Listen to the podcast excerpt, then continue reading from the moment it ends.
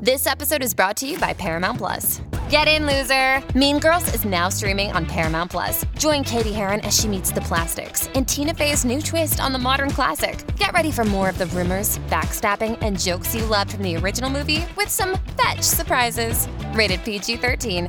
Wear pink and head to ParamountPlus.com to try it free. Since 1925, 95 Best Actress Awards have been bestowed by the Academy of Motion Pictures Arts and Sciences. As of mid 2022, those Academy Awards have gone to a total of 78 women, as some of them have won the award more than once. The list is a who's who of Hollywood royalty and features some of the finest performances to ever grace the silver screen. And now, for a special Patreon sponsored minisode, the Great Pop Culture Debate podcast wants to determine what is the best Best Actress Oscar winner of all time giving Liz Taylor a run for her dashed hopes and good intentions, I'm your host, Eric Resniak. I'd like to thank the Academy for this prestigious award and welcome my panelists for this episode. It was an honor for them just to be nominated. Hey, you all right there, Carissa Kloss? Oh, I just think I'm gonna barf. Well, that passed. Now I'm hungry again. Oh, well, I just put my friend through the chipper shredder out there. You want some? uh, He's always depended on the kindness of strangers. It's Kevin Dillon. Strangers, glory holes, bathhouses, and hopefully on the other end they look like a 50s Marlon Brando. Well, I have heard that he runs around the streets of Astoria yelling, Fella! and finally, he's the Patreon supporter who sponsored this episode, and he knows what it takes to win an award. Please welcome back Steve Nikolov. Seeing as I have no brains or podcasting expertise, I just went out and performed sexual favors 634 blowjobs in five days. I'm really quite tired. 634? Amateur.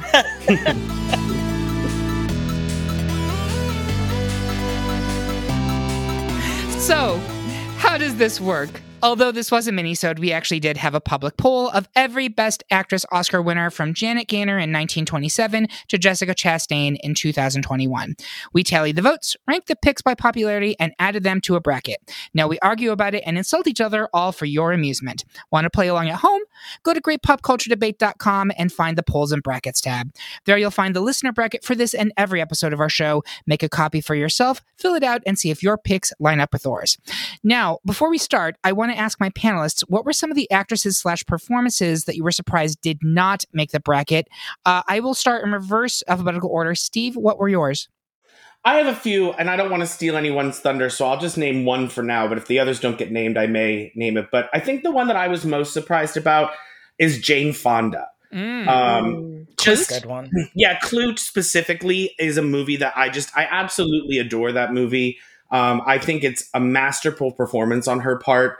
And, you know, I, I just think that uh, she's, well, she's certainly not under recognized as a talent, but uh, I've just been happy to see her have a bit of a career resurgence later in her life. Yeah, uh, Stan Jane Fonda, and I think this is one of those things where, as the next, as the the boomers I'm just going to be very blunt here, die off, and the next generation kind of discovers more of her work, the whole kind of pall that was cast over her because of her political stance will go away. And I think people will just flat out embrace her. She's amazing. Oh, like, I, I amazing. we should do a whole Jane Fonda episode because what an incredible. So life. fucking lootly. Yeah, she's an icon. Yeah. Yeah. And I don't think she gets nearly enough credit. So that's a great pick. I mean, for the workout videos alone. Yes. My buns feel like steel because of her. Thank you, Jane Fonda. And the men of New York, thank you as well. Um, I'm going to go now to Kevin. What's one of yours? Yeah, I- so I want I went about this with two methodologies. One that's a pretty I guess I don't know, I would say recent in terms of who actually ended up making the list and that's Cher from Moonstruck. Um, Mm. I'm, I'm really disappointed in the gays for that one Mhm, because yeah. Moonstruck is a great movie. I guess maybe it's still underseen by younger millennials and beyond. Like I, I, I don't know if they're just not seeking that movie out. Um, I'm not I'm not sure why that didn't make the cut because her popularity is peak strong and I guess maybe people still don't recognize her talent as an actress. Could be. Sure. Sure. um, which is a bummer because she's an amazing actress. Yes, she is. And people need to snap out of it. Yeah, I Um, was gonna snap out of it, stupid. I'm a terrible Cher impersonator. Uh, but you're very good at her off brand discount cousin, share cutery. So Cher Cutery. Um, Um, and then another another one that I w- I looked at it from a like old school perspective that like with the phrase gaslight being so popularly used. I guess people didn't go back and watch the movie. It is on HBO Max. Um, and I don't know, maybe some Ingrid Bergman could have made the list. Um, but again, I guess people just know the phrase without the film. So what what can I do?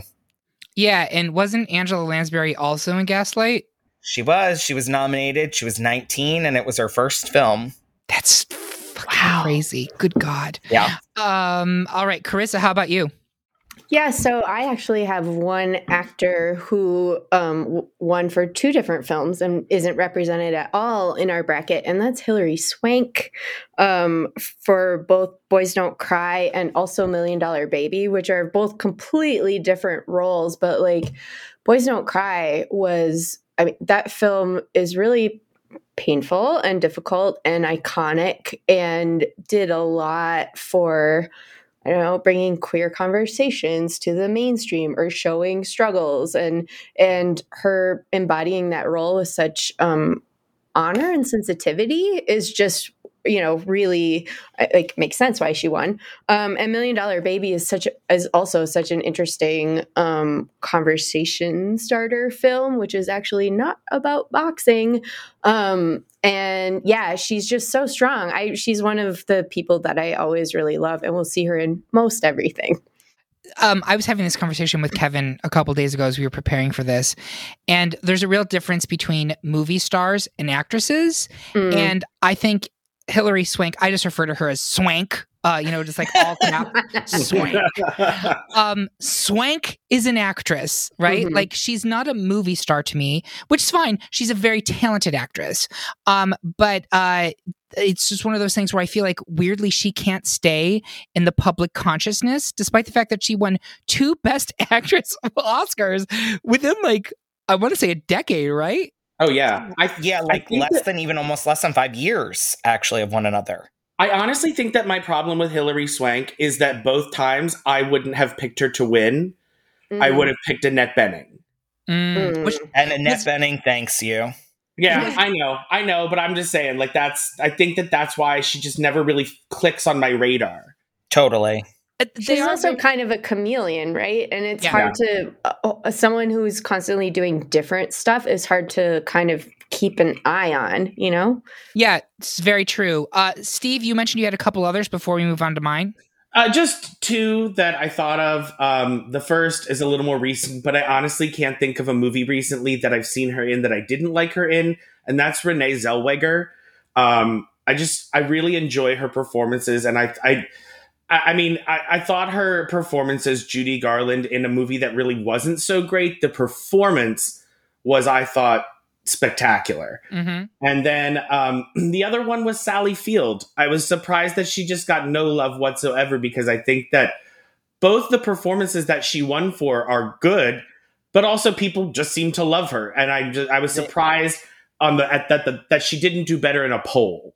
Yeah. They didn't like her. They didn't really like her. yeah, maybe they maybe they don't love her. They only Yeah, just like They her. just like her. I love Sally Field, and Sally Field has been working consistently for like five decades. And I do, I agree that she was one of the ones I initially had on my list. I took off. I'm glad you mentioned her.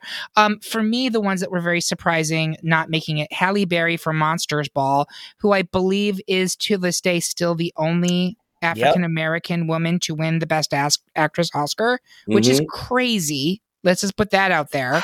yeah. Um, Shirley MacLaine for Terms of Endearment. It's one of my all-time favorite over-the-top roles, and we'll get into our personal rubrics as we go along. But I think you will find most of the time I'm looking for over-the-top. I'm looking for ridiculous. That's what you know butters my toast, and she was in this movie. There was not a lot of subtlety in that performance. Uh, Faye Dunaway in Network, and then where are the gays that Joan Crawford or Bette Davis did not get on this list? I just want to apologize to the homosexuals out there. Not my call. Um, it was the people who took the poll, and now they're one of our icons, our petty icons ended up making the list. So, with that, let's get into these actual debates. First, the panel is currently split between ultimate number one seed Julie Andrews and Mary Poppins, and four seed Vivien Leigh in a streetcar named Desire. Steve, deliver Julie a spoonful of sugar to perk up her chances to advance. Kevin, explain why Vivien Stella should get her groove back in round two. I'll have Kevin go first.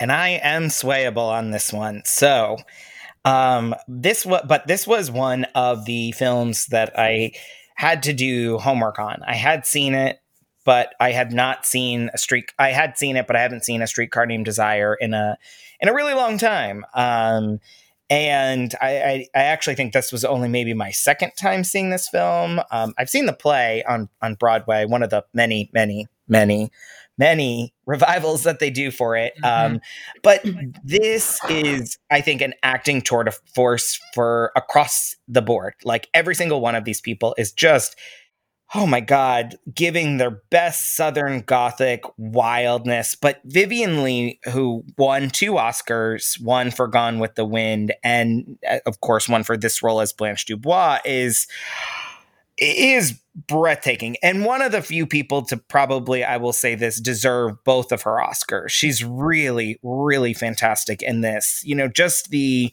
the mania the the the sweetness um and, and then the way she plays off of each of her compatriots is is just brilliant. And she wasn't the original blanche in the play. Mm. everyone mm. transferred from broadway to film except for jessica tandy Oh, um, I did not know that. Yeah, Tandy, who eventually won her Best Actress Oscar in 1989 for Driving Miss Daisy. Miss Daisy. Um, yeah, and so everyone everyone transferred, uh, but and, and, I would guess it's has to do with probably looks. Um, because Leigh was, even though in the movie they make her seem like she's just this like haggard old woman, um, is beautiful still, and just, I mean, my my tagline at the beginning was was from streetcar because she just delivers those lines with wistful loveliness and and you know it's a performance for the ages. It's one of i think the best oscar wins for sure. It's just a, it's just a brilliant performance. And i i don't always love over the top but boy does the melodrama work here. It's very good I love melodrama. Ain't no drama like melodrama. No, no, no. uh, Steve, talk to me about Mary Poppins. Well, this was one of those matchups that I really wish Julie Andrews had been put up against Audrey Hepburn because mm. the nothing makes me happier than the shade story of the year that Julie Andrews won her Oscar with uh, Audrey Hepburn getting the role that Julie Andrews had originated on Broadway in My Fair Lady, mm-hmm. and then Julie Andrews really winning that sort of battle because she ultimately won the Oscar instead of Audrey Hepburn. But I will also say that one of the rubrics that I had throughout my thinking on these was was how layered is the performance. And by layered, I don't necessarily mean happy and sad or melodramatic and not melodramatic, but what kind of range did they show? And I really think that Julie Andrews so subtly yet so effectively showed a lot of range in Mary Poppins. And I mean, hear me out on this. I mean, first, I mean, no question, Julie Andrews is, is so talented. I mean, just she's extremely talented in a lot of different ways. I mean, she's a true triple threat. But Mary Poppins, the way that she played her is just so she's so dark and so light and can switch so quickly and so easily in a scene. And there's a lot of a lot of sarcasm in her roles that I just I mean the the side eye alone she gives people in this movie should really have its own award for best actress. Um, but she I think first of all she sold Mary Poppins in a way that I don't think there's a lot of other people who could. I mean Mary Poppins and Julie Andrews are sort of inextricably linked in a way that I you know I think it was really tough for somebody like Emily Blunt and Brave to take on that role in Mary Poppins Returns. Um, but also, I think that for the time of of a little more one note actress roles, there was a real mix of positivity, uh, practicality, and what I would consider wit that were really refreshing from Mary Poppins. And she just, I, I just love the way she transitions from incredibly kind to incredibly sarcastic to almost melancholy in you know like mm. when she's singing the the song the Tuppence song as like a lullaby. I mean that's that's a really kind of effed up lullaby if you ultimately think about what that song is saying. So um, I just think for that, I think that her performance really, really showed a lot of range for, I believe, what was her first, at least American film performance. So that was an excellent argument on Mary Poppins, uh, Steve. Uh, this is a complete aside, but if anyone is a comic reader and you read the League of Extraordinary Gentlemen books by Alan Moore, he brings in Mary Poppins in the later. Uh, oh, really? And essentially, Mary Poppins is God, and Mary Poppins is like omnipotent and much like you said steve like flips from being kind and sweet to like terrifying in seconds. It's actually very interesting. But I will say, if you read the P.L. Travers novels, and I've only ever read the one, I mean, Mary Poppins was a much darker character. So, oh yeah, you know, I don't think that that's a odd call. I just think that the mainstream public who only knows the movie doesn't realize how different the character in the movie. Well, maybe they do now that they did that Tom Hanks movie, but sure. you know, um, uh, but I think that that's you know, something that I think a lot of people don't realize. Yeah, great point. I do want to put it to a vote. Carissa, where are you on this one? This is really hard for me because this, I agree. I didn't rewatch this film. This is one of like two that I did not rewatch that are on this entire bracket. Um, and so I, I was like, oh, it's Mary Poppins. Like, you know, I kind of wrote it off um, because I had watched Streetcar uh, uh, several times, um, a bunch like in high school. And then later, because like you know that this is an iconic film, and I grew up with Mary Poppins, but never thought of it in the same kind of way. Um, and so I'm a little bit torn because I do I do think that Vivien Leigh performance is a tour de force, but it's also a little bit over the top, right? But it, but when you look at it through the frame of the day, you know, maybe it fits and but the Mary Poppins really is more layered. Uh I don't know. Can I pass? you can you can. come back? You can. I think initially I had voted for Mary Poppins here, and I actually think I'm going to keep the vote for Mary Poppins. My feeling is um, I love the Vivien Leigh performance. I think it's incredible. I do think we have to note the fact that Mary Poppins was the ultimate number one seed in terms mm-hmm. in this poll. Yeah. Um, yeah. And I do think in terms of like iconic roles. I'm not saying that Blanche Dubois is not iconic. Excuse me, it's Stella, not Blanche, right? No, she's Blanche. Stella's Blanche. the sister that Thank Stanley's you. married to. Yep. Right. Thank you. Um, I do think Blanche is iconic and uh but Mary Poppins is Mary fucking Poppins. Yeah. And I don't know that many other actresses could pull that off the way that they Julie can't. Andrews did. And I do think other actresses could have pulled off Blanche Dubois. Well, they have. I mean, let's be honest. They have, sure. like on stage. Yep. Maybe not in film, but certainly on stage. Sure. But also, yeah, Kevin cited Jessica Tandy. Like, that's someone who's done really incredible roles on film who probably could have done, yeah, yeah. Okay. Yeah. Can I change my vote? I'm changing to Mary Poppins here. Yeah. That's I fine. am I am actually as well and I think it's really it's the argument of the Emily I hate to say this but poor Emily Blunt cuz she is so talented but I love her. Yeah, like she just he can't replace uh, Julie Andrews, but you, you can replace Vivien Leigh, and it's been done, and it's been done well. So I'm going to go Julie Andrews as well. Clean I sweep. hope yeah, I hope Emily Blunt was paid well. Um, and I, I, just have to say that this whole thing is super califragilistic supercalifragilisticexpialidocious. So uh, we are going to advance Mary Poppins, another tie vote between Katharine Hepburn in The Lion in Winter, a three seed, and Frances McDormand in Fargo, a two seed. Carissa, do not get snippy with me and explain why Frances and Fargo should make it to round two.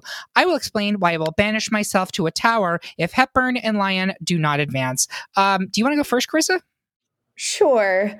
Um, I'm going to start by saying that I had not seen The Lion in Winter until um, we started working through this bracket, and it was amazing. I, I remember texting Kate Rakulia and saying, I'm watching this film. And Kate was like, What do you think? And I was like, The dialogue is zippy. It's so um, good. it's so good. And and I really loved it. But I but I ha- have loved Fargo for decades of my life. And as someone who grew up in Wisconsin and does have the accent, although a little bit lighter, uh, it's always been that film has been kind of a background of my life. Like I remember when it came out and the way that people in the media were talking about, you know, the accents and the way that that was being portrayed and also the way people were reacting to that and also about like, you know, there are people in Minnesota who were like driving along the highway looking for you know a, a windshield scraper stuck in the snow and a giant pile of money underneath um, which does not exist because it's actually not a true story uh, it, it's been kind of a soundtrack for everything and so um, I think Frances McDormand and the Coen brothers is an incredible combination. Um, and I love her so much in all of their stuff. Blood Simple is amazing and that and like it goes from there. So specifically about fargo um she's playing marge gunderson who is the chief of police in brainerd um and these crimes are not the crimes that are in the film are not something that they're used to seeing around there. Plus she's pregnant. And so she's dealing with that and the morning sickness and the feeling like she's got to puke. Um, and also these really grisly crimes. And also kind of trying to train all of the men around her, but doing all of it with such kindness and just on such an even keel. Um, she's so funny and she's so caring in the scenes with her husband, and she's so it's so Minnesota the way that she challenges her colleagues. Uh, like there's one scene where she's just, you know, where one of her partners is outlaying what he thinks happened, and she's like, I, I don't know that I'm 100% behind your detective work here.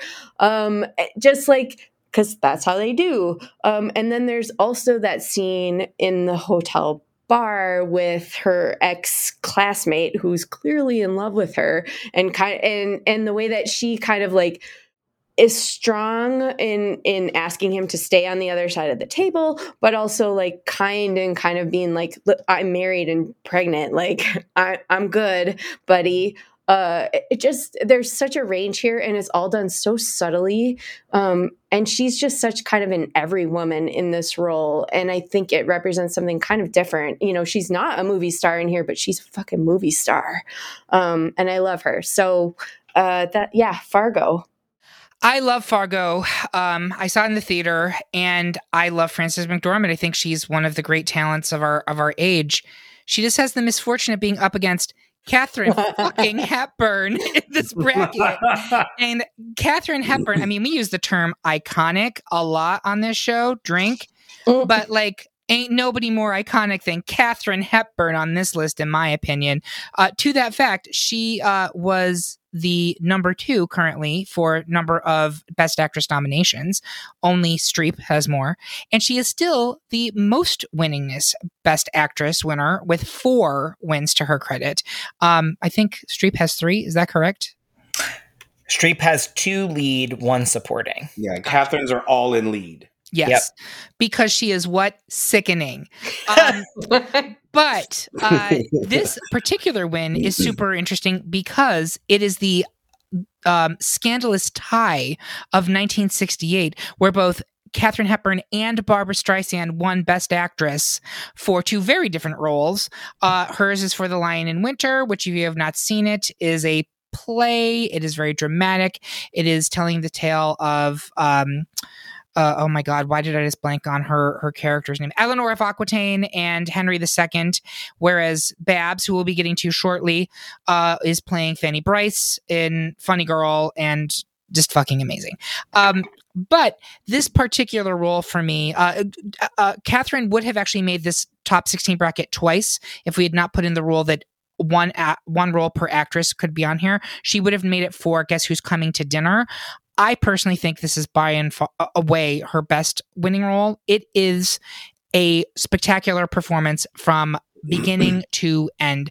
She is fire, she is ice, she is manipulative, she is resigned to defeat, she is ruthless in her ambition, and yet still somehow utterly under the grasp of Peter O'Toole's Henry II. like you want to talk about range um you, as carissa mentioned the issue in my opinion with mcdormand and fargo is she is an every woman and that is a very specific skill. She realized it fully. I'm not knocking it. There is nothing ordinary about what Katharine Hepburn does in this movie. Her Eleanor of Aquitaine is a tour de force, and I loved everything about it from her arriving in a fabulous ship, draped in furs, head held high, even though she's been living in exile, to the finish when she's literally cackling as she goes right back where she came from. Misery, what an icon. I loved everything about this movie, and I loved her especially. So, with that being said, I'm putting up to a vote. Kevin, where are you on this one? I'm also with Katharine Hepburn. I know we talked about people playing roles again and again, and and I will point this out: Frances McDormand is not the only pl- person who has played Marge Gunderson. The role has been done on television by Allison Tolman, who was nominated for an Emmy and critically lauded for it and her own interpretation. And so I think what Frances McDormand has done is great. She has three Oscar, three lead actress Oscars as well. I would say this is probably this is two people who are winning for their best performances. I agree with you there, Eric. I yeah. think Eleanor of Aquitaine is Katharine Hep. The definition of Ka- Katharine Hepburn just being a fucking pro. Like it yeah. is a pro performance. Like you, other people have played that role, but who? Like, I don't know. Like, there's no other person who really lends the power, the vim, the vigor that Hepburn does in every single one of her performances. And she just is amazing. She's so effortless and yet brings such a great layered performance to this. It's just a genius role. Yeah. Yeah. Steve, you know, I actually I'm going to switch my vote here. I had originally voted for Frances McDormand, and nothing against Frances McDormand because I love that movie. But Carissa was talking about it, and I think what I realized as she was talking is I like that movie. I think more than Frances McDormand's performance is her best. Where mm. I think that Katharine Hepburn is truly a lead in The Lion in Winter, where Marge Gunderson is point. not on screen all that a ton. Not that that should be the barometer, but I think that Katharine's just giving it all the whole time. And not that Marge eh, or not that Frances isn't, but I just think that that that you guys have convinced me that that's just how did I make such a grave error and I'm um, well, like there's no bad choices here, right? No, I was going to say this no, the episode. But I will switch my vote to Katharine Hepburn. Yeah, there's no, and I feel bad that McDormand is going out in round one because she's because she's the probably the most likely person to actually equal Katharine Hepburn's number of Oscars because Meryl's yeah. only got two in lead, and I don't think she win in two more times. But I definitely think Frances McDormand could win again. Sure. Oh, absolutely. Absolutely. She's one of our great talents of today. I just, uh, she's up against Katharine fucking Hepburn. And I hmm. just, I, I do think it is the right tr- decision for Katharine to advance. I hope you will be okay with that, Carissa. It's fine. I just hope that people like that this reinvigorates some interest in Frances McDormand. And like, if you have not seen Blood Simple, it is 100% my favorite Coen Brothers film. Like, and I think it's her first movie, and it's mm. amazing. Um, and also Burn After Reading. Like she's so good in all of their stuff. And so like revisiting their films to watch her is like a win-win situation. So and, and I will say this for her really just quickly, and I don't want to go on and on, but I really do think that everyone who wants to see Frances McDormand give a really great performance as well should see Three Billboards. Um, mm. again, it may not be the best movie. I don't know that I agree with that statement, but continue. well, I'm saying it may not be the best movie, but I think she gives an excellent performance. I think she's always good. Like literally, tell me the bad Frances McDormand performance. Yeah, I don't love three can. billboards. I'm not gonna lie. I actually think it is not very good. And she basically gave her acceptance speech as her character because that is her. Um, I, I, I just don't like that movie. But that's me. His new movie is great. Go see it. And is also Nomadland. We're on. We're aren't we all on the same page with Nomadland? Yeah, of course. Oh yeah. yeah. Oh, absolutely. Yeah. What What's the new movie that you were talking about, Kevin? Oh, Banshees of Inisherin. Yeah. Oh, um, I just saw a commercial for that before we started recording this. Yeah. Uh, So let's move on. Currently, I'm the lone loyal subject for four seed Helen Mirren in The Queen, while the rest of the panel prefers one seed Kathy Bates in Misery. Steve, explain why you're Kathy Bates' biggest fan. I will channel Liz as I do literally nothing but subtly grimace as you all tell me how I should vote. Um, I'll go first here, Steve, because I'm going to be real honest. I am not going to win this, and you might as well save your argument. Um, I, in truth, this is one of the least exciting wins on the list for me. Um, like her main competition, I feel like this year was somehow Meryl for Devil Wears Prada, which, like, listen, I love that movie and I love that performance, but best actress for The Devil Wears Prada? Okay. Um, but to me, it felt more like a Mirren Lifetime Achievement Award than an Yeah. a- a recognition for Mm-hmm. this actual performance, which, when we're getting into it, is a pretty narrow performance. Um, it's extremely reserved. She's good as Queen Elizabeth II. She's she delivers that character as we all know that person to have been, but it's very reserved. Like the most emotion you get from her is clipped irritation as she snipes at Tony Blair over the telephone, and that one really lovely moment that she shares at the broken down jeep with the deer. Um, yeah. but in terms of like memorable performances, if I'm being honest, the actresses on The Crown on Netflix have kind of made this performance a little bit moot. So then you're saying to yourself, but Eric, you voted for her. And here's why. I actually didn't find Kathy Bates, and I had never seen Misery till I had to do my my uh, work for this. I'd seen the play, I'd never seen the movie, and I didn't find. wait, it wait, wait. There's a play? There's Yes. a play of Misery, and here's another stupid fun story no for idea. people who are listening and it's like, "Oh my God, Eric, will you shut your mouth?" But like, I was a theater critic in Rochester, New York, and they did this play at Blackfriars, and it was very good. But the actress who was playing her character, whose name escapes me currently, um, had a bottle of pills in her giant sweater, and every time she moved, I just shake, shake, shake, and it drove me wild. this is wild. Um, so there you go. That, that's a, a, a, a completely useless factoid for you. But that being said, I did not think Bates's performance is very good, but Oscar winning, like I don't know. I like Mm. where's Mm. Piper Laurie for Carrie, man? Like that to me is a more like wowza performance than Annie. Annie Wilkes, that's her character's name. I just I didn't love it. So that's where I'm coming from. But that being said, I'm gonna go around. I'm assuming I did not uh convince anyone No. with my No. don't vote for Helen Mirren Helen Mirren argument. Carissa, you're uh you're going with Kathy? Yeah, I mean, a, a movie where someone tortures a terrible writer, like I'm 100% behind. Um, but also, and I rewatched The Queen um, pre recording post Queen's death. So that was a really interesting and kind of lovely experience. But I think your comment about the actresses on The Crown kind of doing it and maybe doing it better, or they're so far they've done it at different phases. Um, yeah, I, I, it's, it's Kathy Bates for me. Kevin? Yeah, Kathy Bates. Absolutely. I rewatched The Queen and I had the same thought. I was like, I would have rather preferred butch, closeted lesbian Judi Dench in Notes on a Scandal. Give Oh me that. God. Give me Yes. that. Now that's a fucking performance. And that is the movie we need to talk about more on this podcast because it is one of my favorites. Um, Steve. Uh, yeah, I think that I think Kevin actually made a good point there. Made me think of with Judi Dench, which is if you want to win an Oscar, play a queen named Elizabeth because Yep. it- you know both. Uh, uh, you know, or, or if you don't even know win an Oscar, win an, an award. Period. Because didn't Helen Mirren win an, a Tony for playing Queen Elizabeth? She won an Emmy. I know that. Yeah. Yeah. I think she might have won a Tony for like it was called the the the I can't think of it. I'll think of it. It was a Tony Blair like Queen Elizabeth play. But anyway, long story short, I just think that that well, I'm going to save my argument, but I think Kathy Bates gives a really incredibly layered and subtle performance as as Kathy Bates or as um as Annie in Misery.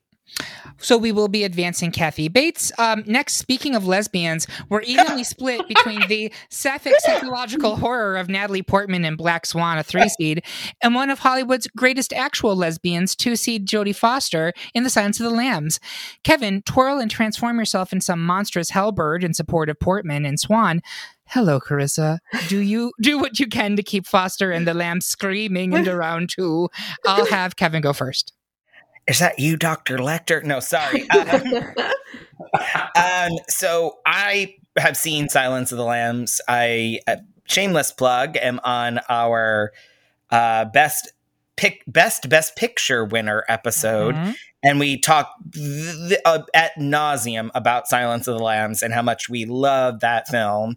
And, and I think that Jodie Foster, another person who has won two Oscars, is very good in that movie. But I just rewatched Black Swan for a, an up umpteenth time, and the physicality that Natalie Portman. I so I, I look at this role and why I have Natalie Portman advancing is just she does what men are so often championed for doing and, and, i know you'll probably say this about jodie foster too potentially but she does so much is create that transformative uh, very uh, studied performance, and then leads her film to, I believe it was nine or 10 Oscar nominations as an actress, which is very rare.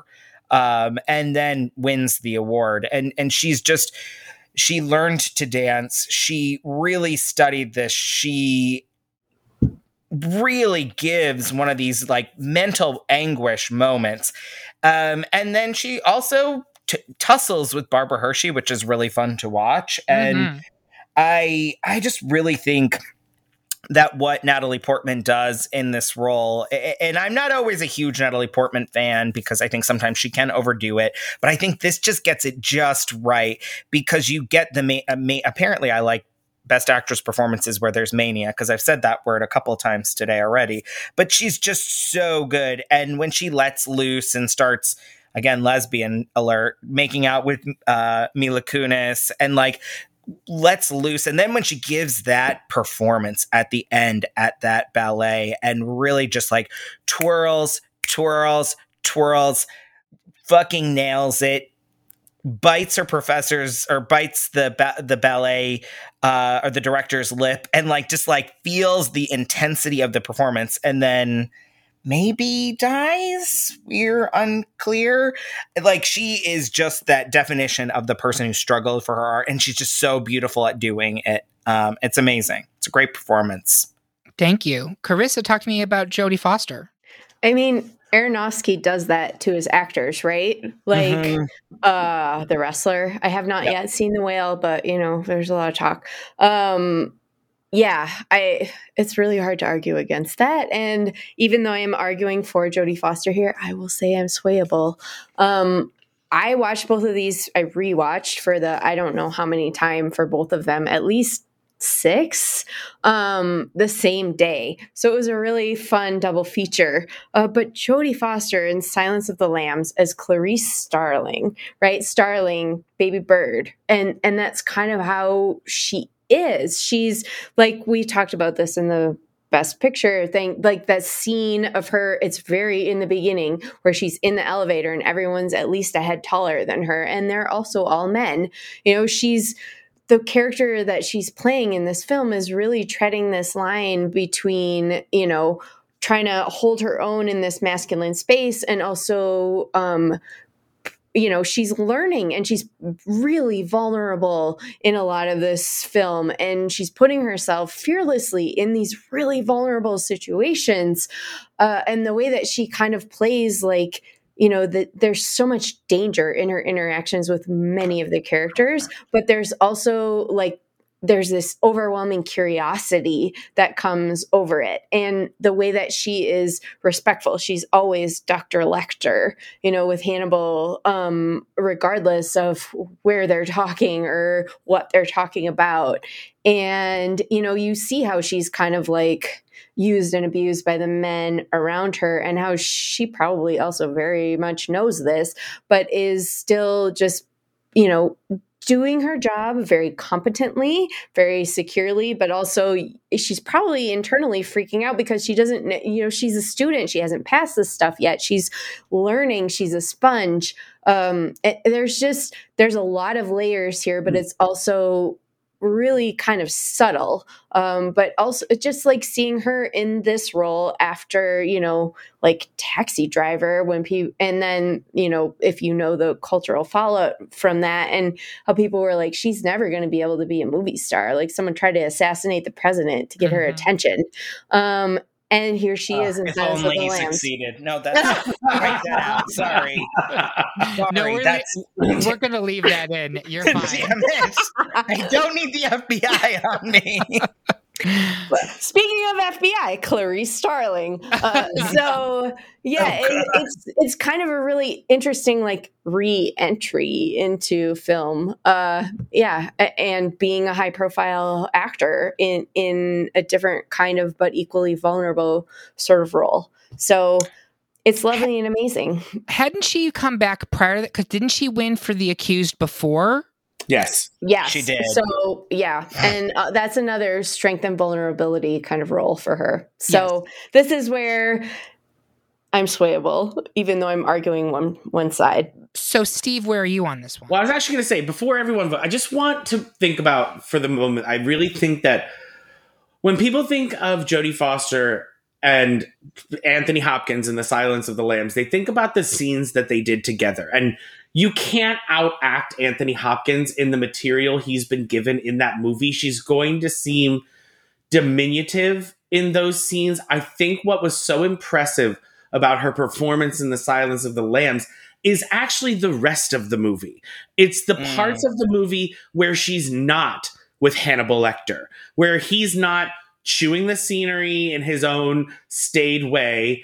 And she's actually using her naivete to, I think, get ahead mm-hmm. in her career. Mm-hmm. She, I think she, I actually disagree a little bit with Carissa that I think she knows exactly what she's doing when mm-hmm. she's out there with all these men and, you know, just doing her job. And she's kind of like, buttering up her, you know, the the guy who's the head of the behavioral analysis department, and you know, I I, I really think that the her her best performance in The Silence of the Lambs lives in the scenes that aren't with Anthony Hopkins. So I'm still voting for Jodie Foster. It's an interesting argument. So, um, this is where we're going to get into like freshman psych or whatever, uh, which is appropriate given the topic matter. But I, I agree with your take on her more than I think I agree with Chris's, and you know I love you, Chrissa. uh, but I, I, think she knows exactly what she's doing. I think Lecter knows she knows exactly what she's doing, and I think uh, the name Starling in and of itself, like we all know what starlings do as birds, right? Mm-hmm.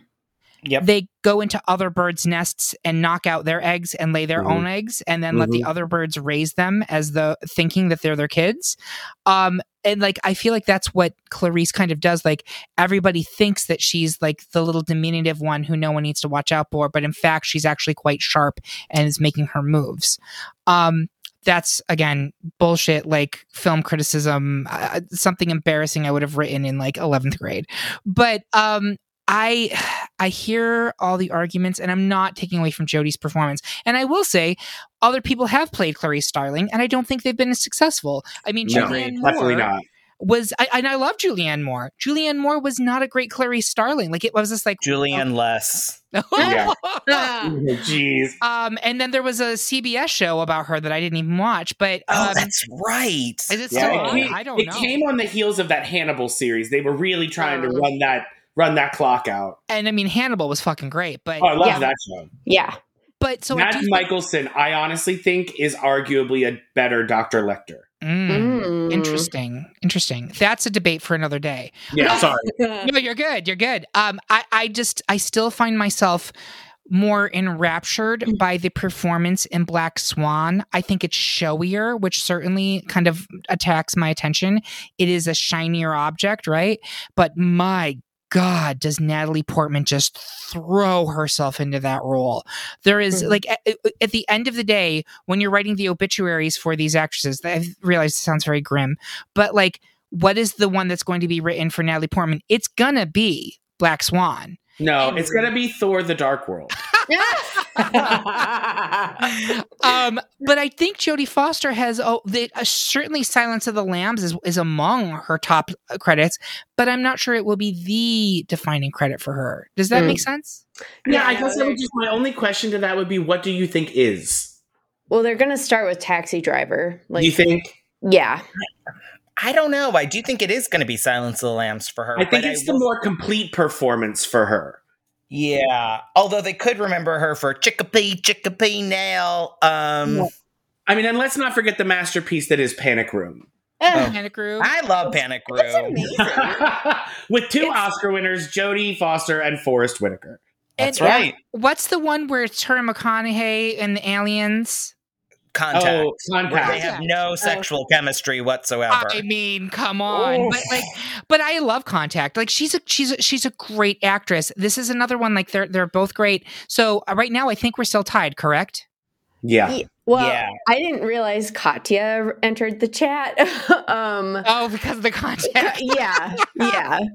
Um, but I'm actually willing to switch my vote over to Natalie Portman because when I did rewatch those films, the thing that struck me so I've I've seen a lot of these films, but watched them as like a film and didn't necessarily focus on one singular performance. So on the rewatch to prepare for this, I you know targeted in on those people and watching Natalie who's cl- and you know and all of these these people are clearly like a big focal point anyway um but watching rewatching her in this and focusing on her uh, the physicality of Yeah. this role just completely stunned me and that that's what gives it the edge for me here so There's an, a, a naked ambition in this role that I didn't find Yes. off-putting the way that I find it off-putting when say Anne Hathaway, whom I also love, is nakedly ambitious for an Oscar. Do you know what I mean? Mhm. Yeah. Yes. Yes. Um, so this I, fits the character though too Yeah. so because yeah yeah yeah so I think that's mm-hmm. three for Black Swan, one for Jodie Foster. Are you going to be okay, Steve, if we move along? Yeah, I'll be honest with you. This was one of the ones I struggled with the most. I I I just love the Silence of the Lambs so much, but no, I think Natalie Portman is is amazing in Black Swan.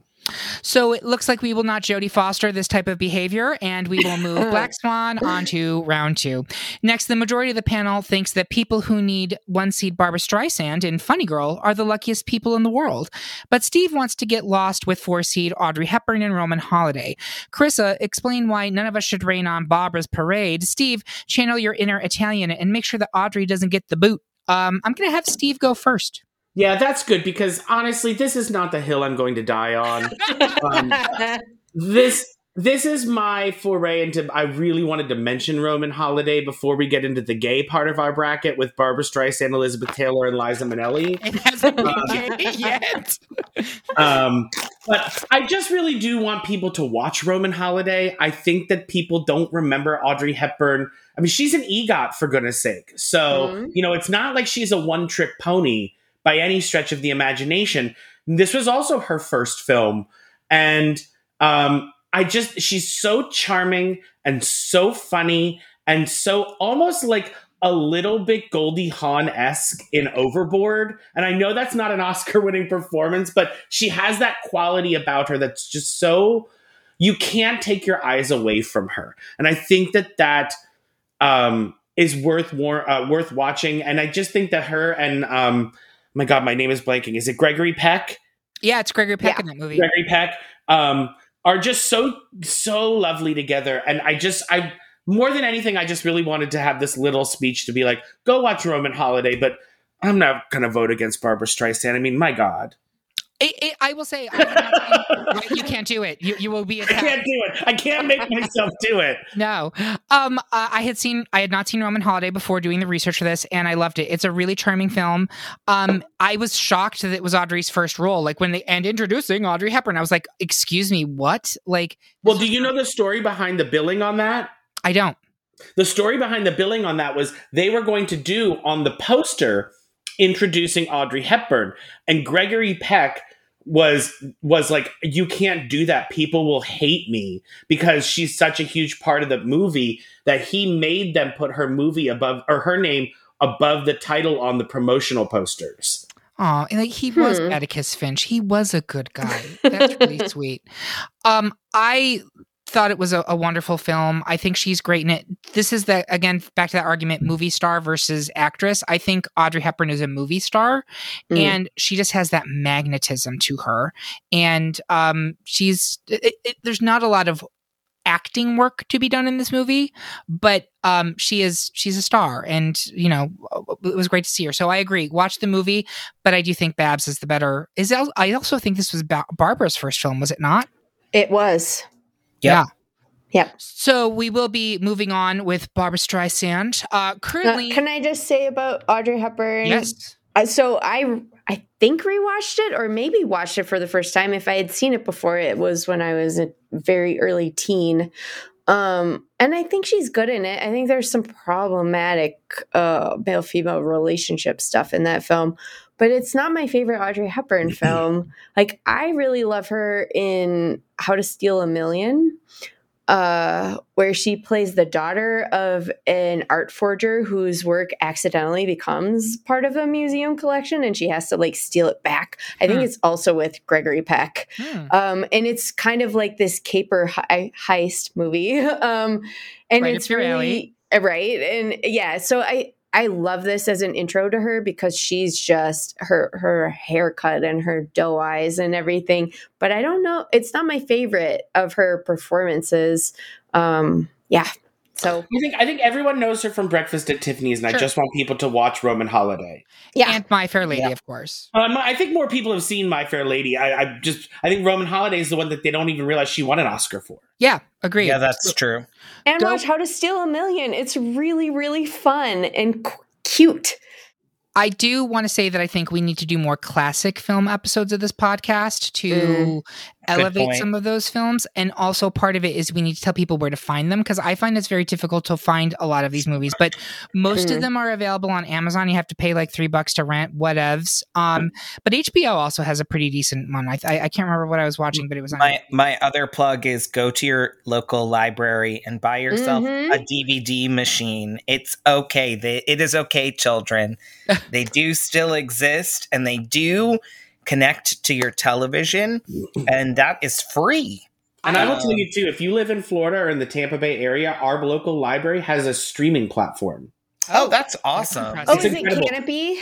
Is it connected to Kanopy? You know, I'm not sure. I've used it only a couple probably. times, and you have they only have so many copies of a movie available, so Mm. sometimes you have to wait to be able to stream it. Like they only have so many licenses, but yeah, it's pretty cool. Sorry, I digress. But No, that Sponsor sounds us. Sponsor us, Kanopy. Yeah. Kanopy, Kanopy with a K. Um, yeah, you can you can rent whatever. It's like five five movies a month or whatever, and I think it's five like seasons of a series a month. It's not episodes. Wow. Um, with your if your local library is connected with them, it's awesome. My library has that.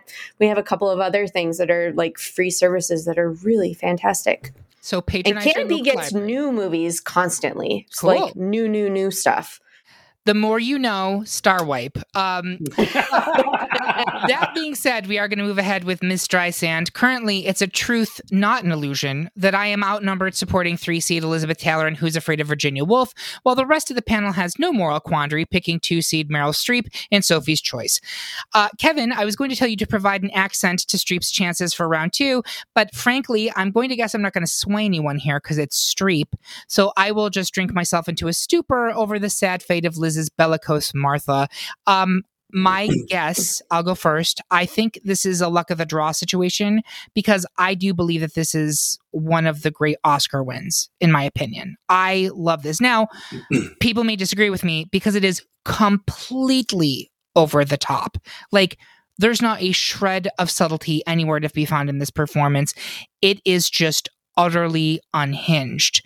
Um, she's barely even human. Like like there's there's an animalistic quality to her that Hmm. I, I found almost uncomfortable to watch, but I was still still like, oh, I'm so in. Like just watching her tear into Dick Burton and tear into Sandy Dennis and oh god, George, what's his name?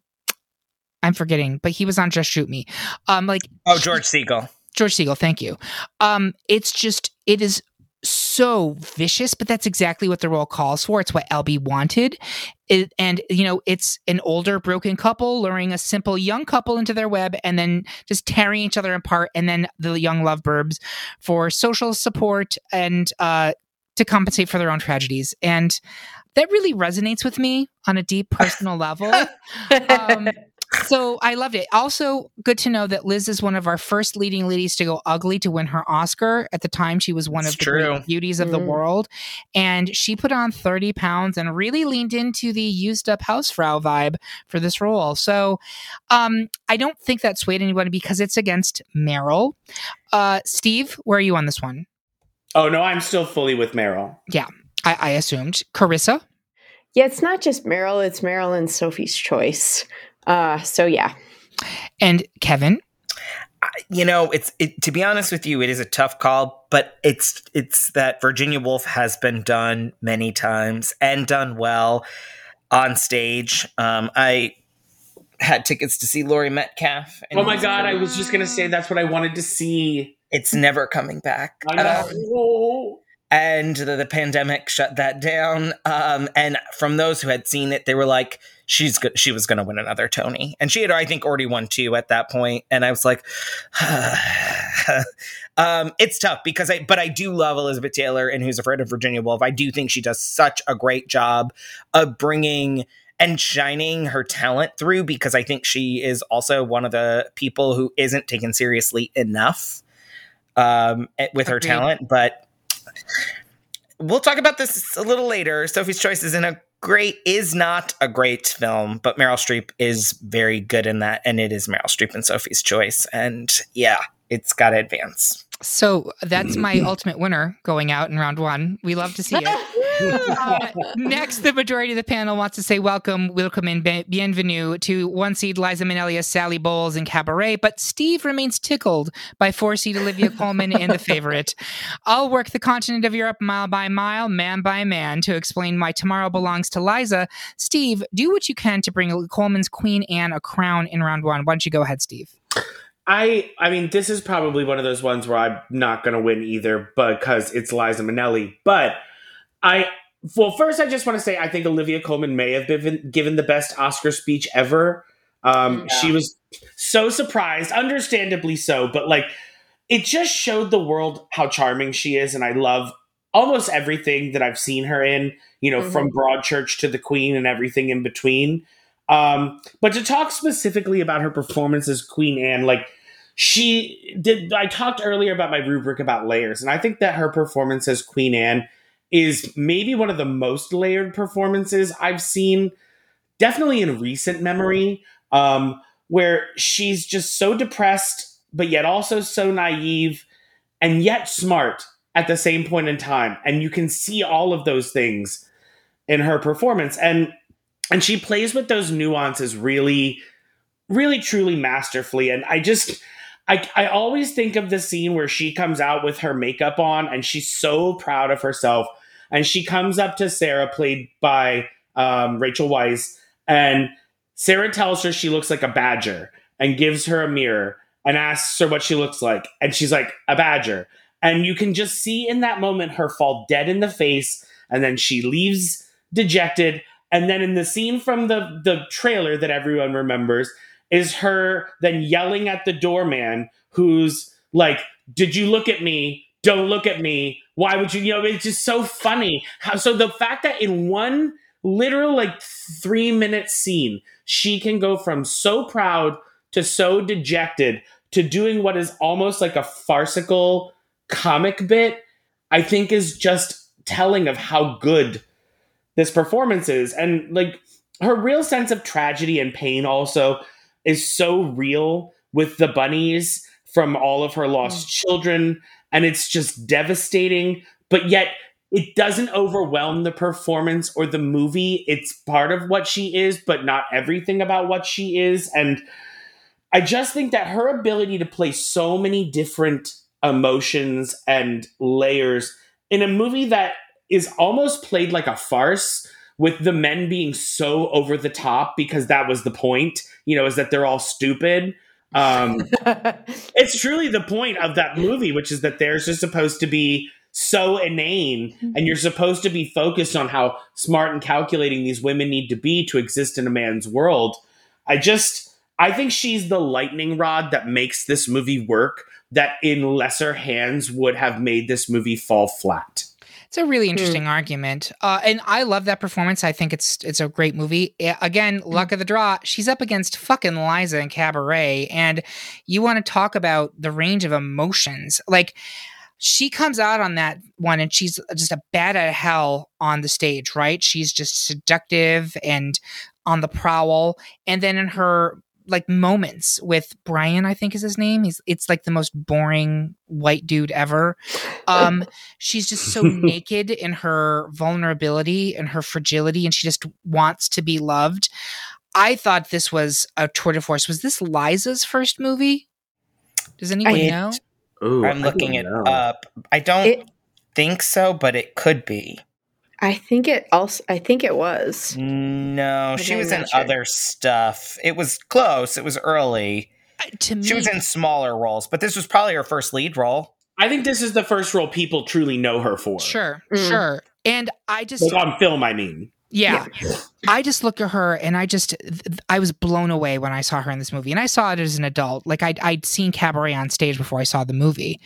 Um but I was just like she just eats up this screen. Again, movie star versus actress.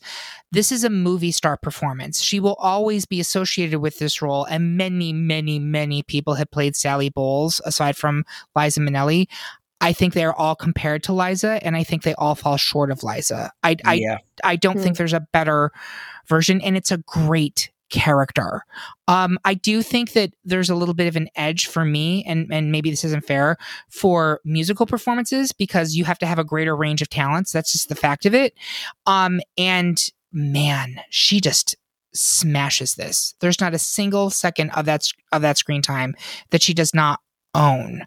So for me, as much as I love Olivia Colman, and I do, and it's a great performance in The Favorite, although arguably, and I remember at the time, there were people like, shouldn't she be up for supporting actress and not yeah. best actress? Do you I remember heard, this? Yeah. Oh yes, absolutely. Because it was really, it was Weisz and was it Margot Robbie? No, it was Emma Stone. And actually, ah. I think probably if I had to choose, Rachel Weisz was probably the lead yeah. of that hmm. movie. But and I I feel like that was part of the kind of narrative around that win was was that really the the lead role in that film? Um, there is no question that Liza is the lead actress, right? And she mm. she dominates it. The men in that movie, besides the MC, are all fairly useless, but um, Sally is a lion. So, Kevin, where are you on this one? Um, I will say that you did a great job arguing for Olivia Colman. I think she is one of the best, most recent winners.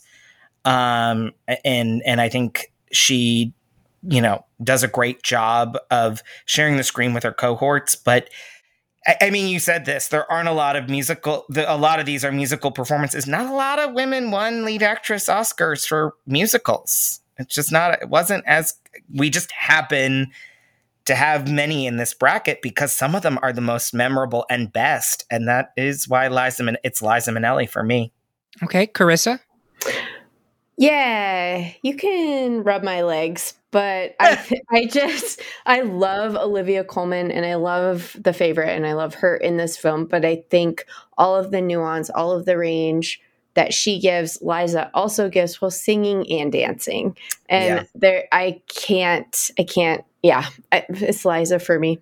Okay, so I'm sorry, Steve. I feel like we've knocked out a lot of your choices. Are you? oh, that's okay. That's. I mean, I'll be honest. A lot of this bracket was just. I'm just happy to be talking about these people. I think that they mm. deserve mm, totally. a, another moment Absolutely. And if I've said anything dismissive, including Kathy Bates, who is an icon, legend, um, all of these actresses and these performances are amazing. So finally, in round one, a one unanimous victory, thank God, as two seed Julia Roberts and Erin Brockovich brushed three seed Diane Keaton, Annie Hall right out of the competition. That's it for round one, folks. We're going to take a quick break to verify these results with PricewaterhouseCoopers. We'll be right back after these messages.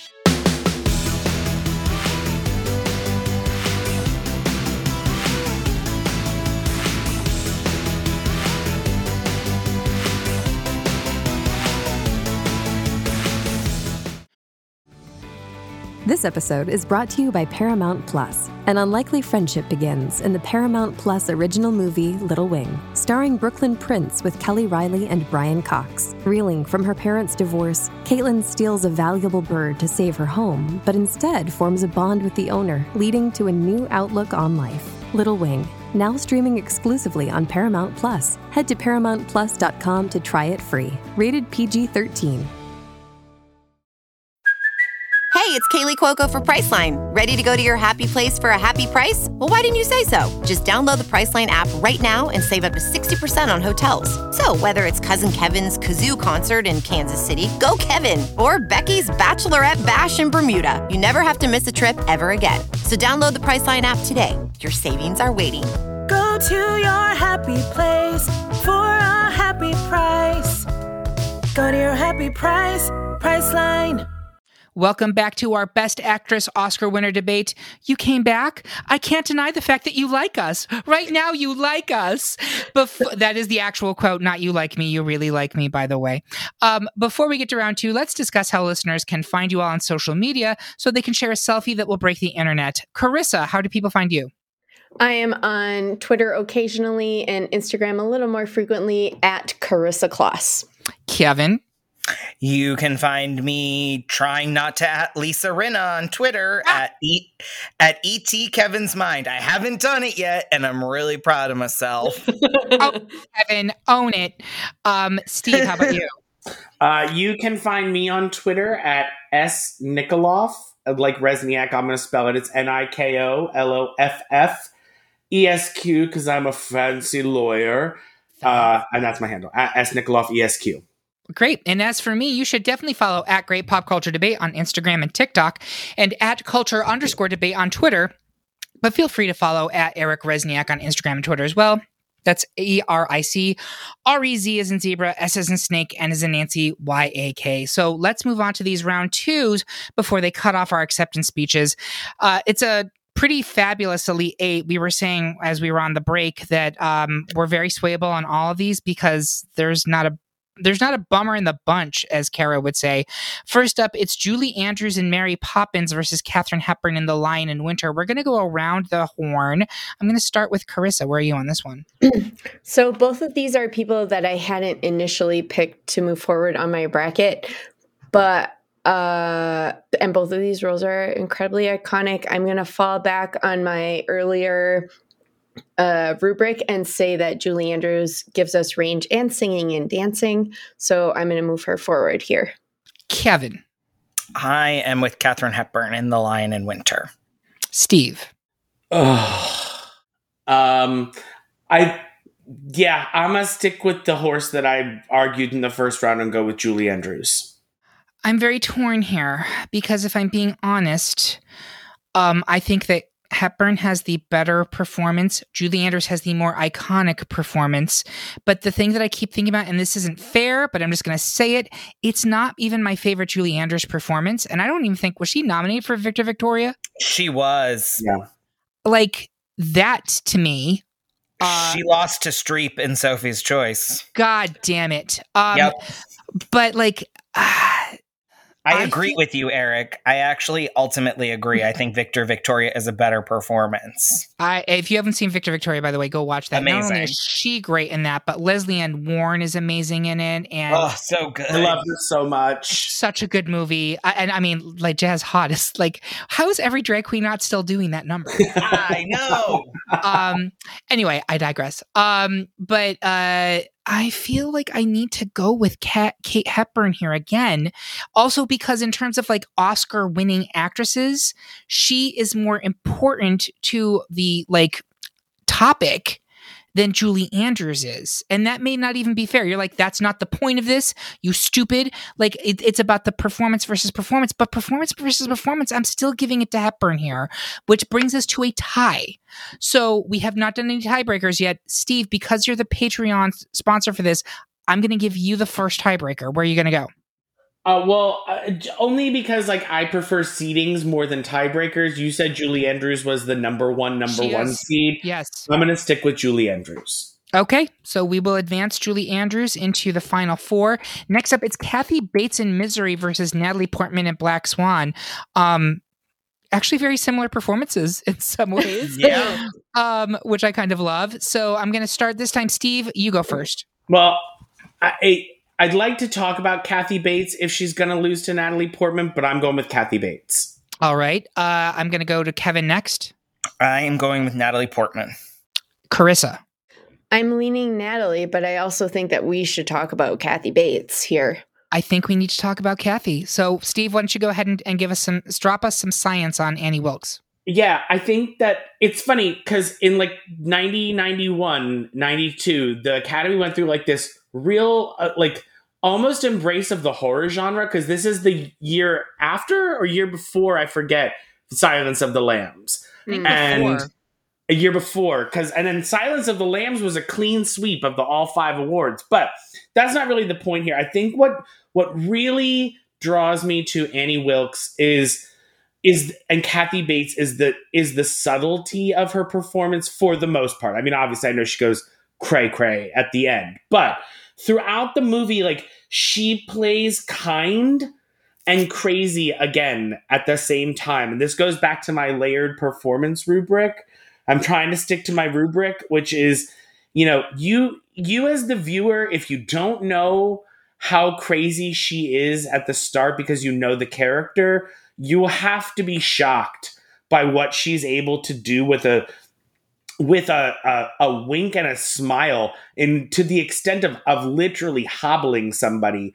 And i know it's a hard performance to watch because misery can be a hard movie to watch but i actually only ever watched it for the second time in preparation for this podcast. I just had never been able to bring myself to watch it again. And I, I love it. Don't get me wrong. I love it. It's just so it's so creepy but she has such a calm demeanor for a lot of the movie that you just don't know what to make of her. And she's so adept at making Annie terrifying without ever really going over the top, even in the first part of the movie. And it reminds me slightly of Meryl Streep as Miranda Priestly in The Devil Wears Prada, where she never raises her voice in that entire Mm. movie, yet the entire staff is terrified of her.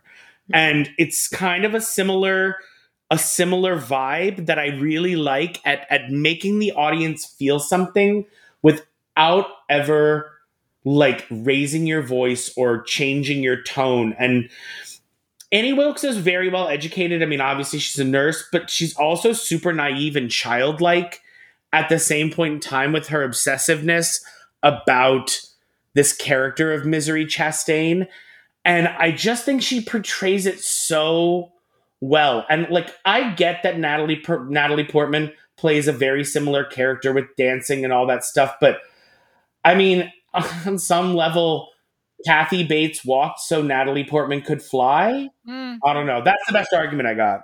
No, it's an interesting argument, and I do gravitate towards the part where you were talking about really the performance. There is not when she loses her mind; it's the childlike naivete that because one of the things I was thinking in my votes against Kathy Bates here was I have seen Kathy Bates be far more terrifying in many more projects than misery like the hobbling scene hobby lobby like that that obviously is a completely different animal right but like she's terrifying in some of the American horror stories. And in even other performances, she can be really um, intimidating. And she isn't necessarily intimidating in this movie at the level I was expecting her to be, but that may have been a very deliberate choice to sucker you in so that those actions are all the more shocking. Um, did anybody else get swayed? No. Mm, I think it's part of like when you come to the film. Um, so I was married to a writer for 17 years and never saw this movie until I was not married to a writer. Um, and so it hits, you know, some really specific places for me. Um, but I, I and I love Kathy Bates. Uh, I think she's so good at kind of I don't think it's a in this this character it's not like a growing to terms kind of thing. It's a revealing of layers. Um and but I also love her in stuff like about Schmidt, where she's just and she does a nude scene in that film. Uh and she's just yeah, uh I'm a little all over the place, but I'm gonna stick with the physicality of the ballet dancing for Natalie. Kevin? I'm sticking with Natalie, but I, I think Steve, you brought up a lot of really good points, and I think Kathy Bates is such an interesting Oscar winner. I know you said this at the beginning. It was at this point where the Oscars were kind of going a little off book, and they did that a lot in the 80s. They awarded more older actresses, some comedic performances, some um, uh, performances that were grounded in thrillers. And like it was a super interesting period where they had even no- nominated like a Sigourney Weaver for Aliens. And so um I think Kathy Bates is a product of that and it's a really good win. I just think Portman is just such a next level win um in many ways. So I'm going to stick with Portman but it was it was it was a tough choice Yeah, I, th- I I am going to stick with Portman here. The only other thing I would say is I don't think I found Annie that surprising as a character because I'd lived with my mother for 22 years. and so the idea that someone can come off as this sweet and kind of simple and quiet unassuming person then be just absolutely fucking terrifying behind the scenes like i got that like, uh, we're good so um natalie it is we're gonna Hey, move real on. quick, Eric. Before we leave that, I just want to make like I just think it's crazy. It's crazy to me that Misery was directed by Rob Reiner. yes Right? like yes. that's f- fucking wild. Excuse my like my language, but and then also I just if you think that the hobbling scene is terrifying in the movie, go read the book. Yeah, because it's not. Yeah, the book is worse. They said it was too much for a movie. Sure i can believe it. Yeah, that and she cried before she filmed uh, some of the really violent scenes um, against my beloved Sonny Corleone. It, it's it, like the film is really incredible in just like a two actors kind of tour de force. Yeah. It's, you know, in a really confined space and just intensity playing off of itself. So it, it's a it's a worthwhile journey. Yeah. And I just I real I just have to how you direct the Princess Bride, Misery, when Harry met Sally and the American president. I mean, just what the hell? What the hell is that? Range. range baby yeah amen we should do a rob reiner film episode at some point That'd be fun. That would be fun. It would be fun. So next up, it's Barbra Streisand in Funny Girl versus Meryl Streep and Sophie's Choice. I'm going to start in the middle of the order. Kevin, where are you on this one? I'm going with Meryl, and I want to. If if Barbra goes out, I have to tell uh, the shady Barbra story. So, but I'm going with Meryl because it is an exquisite performance. Steve. Yeah, I think I'm gonna go with Meryl as well. I I have my issues with Sophie and Sophie's choice, Yep. but I just it's it's Meryl. Yeah, it's Meryl. Carissa. Yeah, I hadn't seen either of these films until I got this assignment. Um And loved- Sacrilege. How have you Yeah. never seen Funny I know, I know, and I was I did this to Kate the first time I recorded, and I said, "Stop the podcast."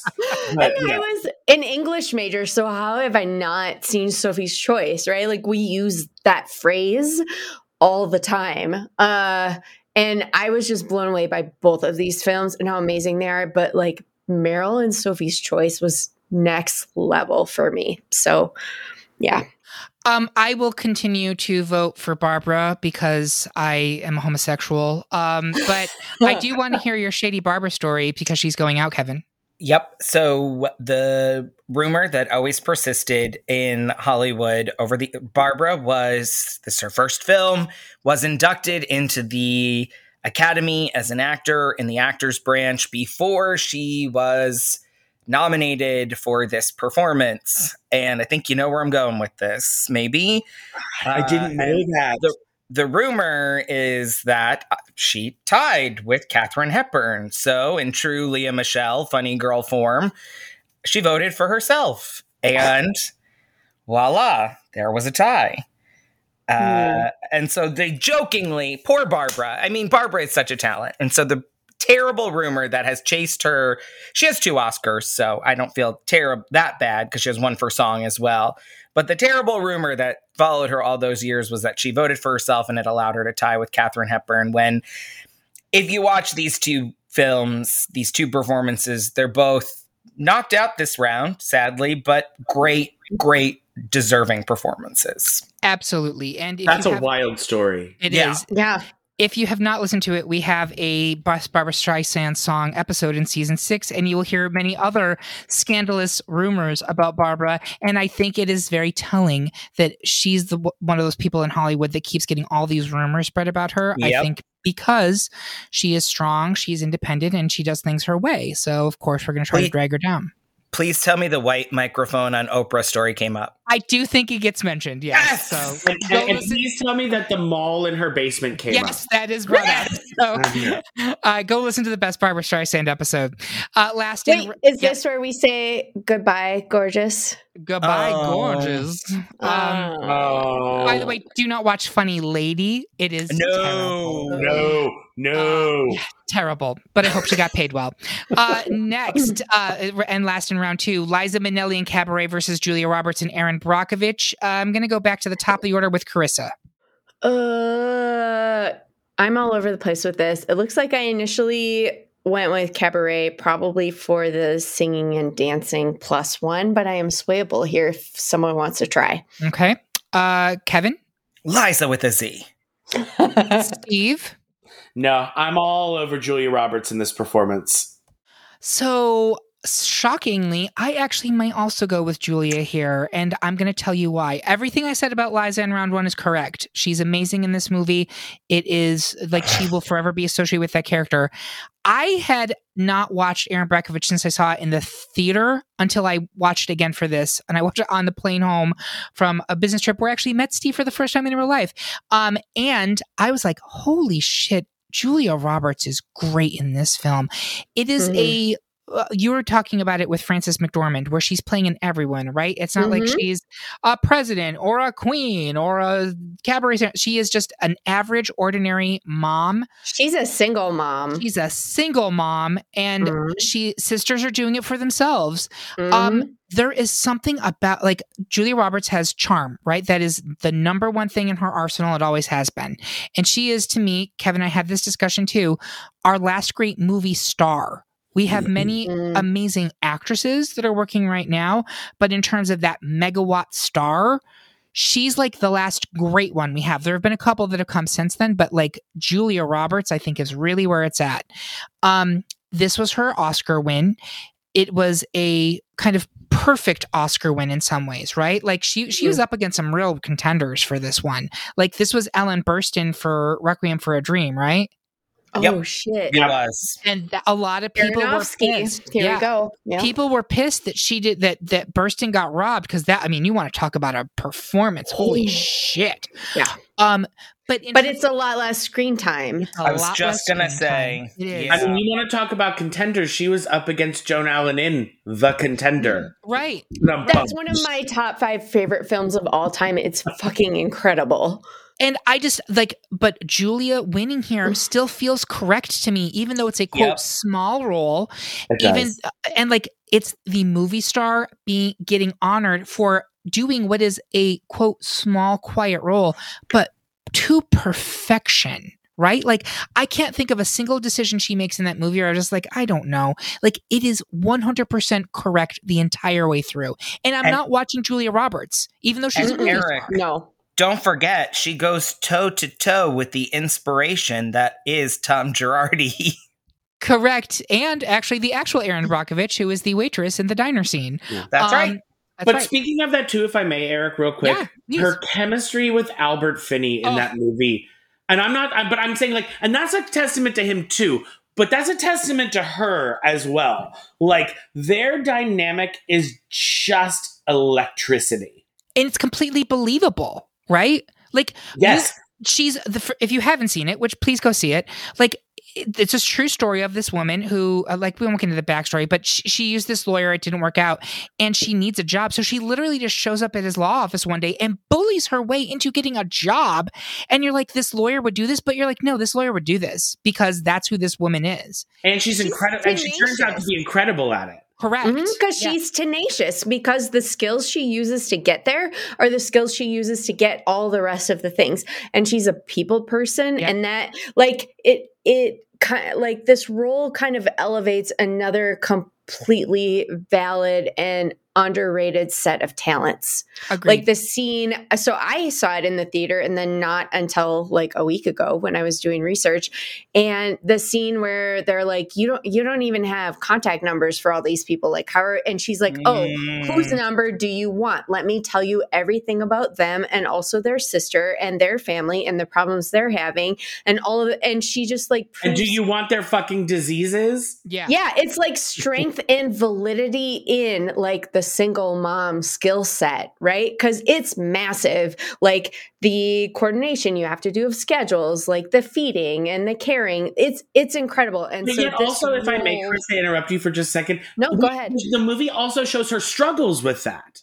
Yes, Yeah. And and that's, it's because what's so it's not compelling about it is it recognized as a skill set. Yeah. Mhm. It doesn't glamorize single motherhood. No. She does an excellent job. And actually, some of the deleted scenes are even better, where she's like stealing cough syrup from the grocery store because she's trying to like get cough syrup for her baby that she can't afford. And so it does nothing to glamorize San Bernardino County sort of poverty and single motherdom in the 1980s. I'm kind Yeah. of glad. I'm glad they cut that. I I I feel like the the I never pitied Erin. Like, and I No. think that's one of Yeah. the things That's that a good like. I- point. so I'm glad that they cut scenes like that because that just loses some of the like core of what I love. Erin Brockovich. It's probably one of my favorite winning performances. I think it is great. I hate that people disregard Julia Roberts' win. I think she's so good. I, I'm not going to be mad about her if you three move to her advancing. I personally am sticking with Liza because I, I mean she's just in. She's just perfect and she encapsulates so much. I think of the folks that are remaining that are in musicals, she's the best and better than Julie Andrews. But again, both of these are great performances. And I think it, to, to, to the point of trying to convince people to vote for Julia Roberts, I think it's the role that finally encompassed all of her talents into one role that was Hmm. able to showcase her Mm. and let people know what she was actually capable of. Yeah, I agree. It was the the moment that kind of made her legit, and I think certain people's minds. She had been a huge box office draw for years. She'd also had a, a stretch of slumps, uh, or, uh, excuse me, a, a stretch of flops. Um, Oh, but yeah. this this was really like, no, she is a legitimate actress, and we've been taking her for granted. And I, I love that as an Oscar story. Like, And it's not a romantic lead performance from her, which is what a lot of her other stuff was. Like, yeah, she's in a relationship in this film, but like that's that's not even I mean, he's a glorified babysitter. Exactly. You know? yeah. That said, I would hit it. I'm sorry. Wait, or her because Both, actually. I find her Yeah. very attractive in that film, and like Yeah, I'm she's as fucking gay as hot. they come, but she's she's a hot. She, yeah, I mean, when she she- puts, when the, she she goes to puts that- the boobs front and center, and she's unapologetic, and she fully acknowledges the power of them. I was just going to say, when she goes to that water board and convinces the clerk to let her back because she just leans on the counter, Yeah. that's, I mean, that's, yeah. And then, like a sequence or so later, she's back there with her two kids, like running havoc in that place, and she's still just like, I- "I'm a," you know, she and she's making copies of all of the incredible. If you have not seen this film since the '90s, uh, you should rewatch it because it is really, really good. I think it's 2000s, isn't it? It's 2000 Is it? because she won in 2001. yeah. Okay, so yeah, early, early 2000s. So I think right now the only Liza vote is Kevin, correct? Mm-hmm. So I yeah, think, I'm swayed. I'm going with Julia. Yeah, and I'm I'm I'm far I'm hard with Julia. Excuse my language. I mean, they're called boobs, Steve. Um, all right. So with that being said, before we get to those final four matchups, we're going to take a quick break to check on how Glenn Close is doing. We'll let you know right after these messages.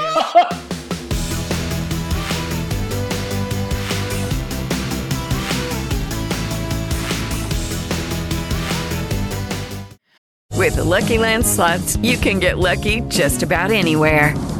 This is your captain speaking. Uh, we've got clear runway and the weather's fine, but we're just going to circle up here a while and uh, get lucky. No, no, nothing like that. It's just these cash prizes add up quick. So I suggest you sit back, keep your tray table upright, and start getting lucky.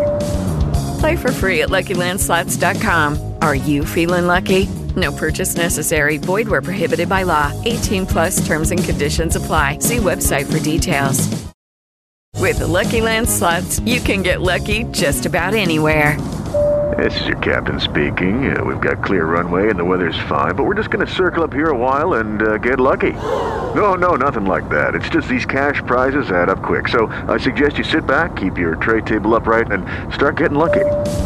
Play for free at LuckyLandSlots.com. Are you feeling lucky? No purchase necessary. Void where prohibited by law. 18 plus terms and conditions apply. See website for details. We are back for the final rounds of our Best Actress Oscar winner debate. On our way up to the podium to collect our award, we fell on the steps. Oh my gosh, we're so relatable.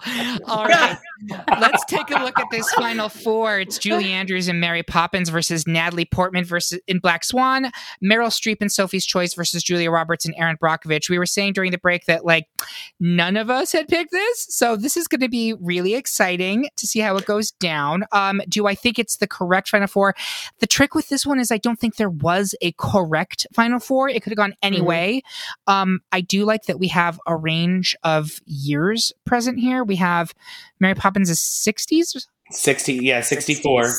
uh, Sophie's is 70s. Uh, No, Sophie's is 80s. It was 81. Oh, okay. Brockovich is 2000s. Is Black Swan 2010s?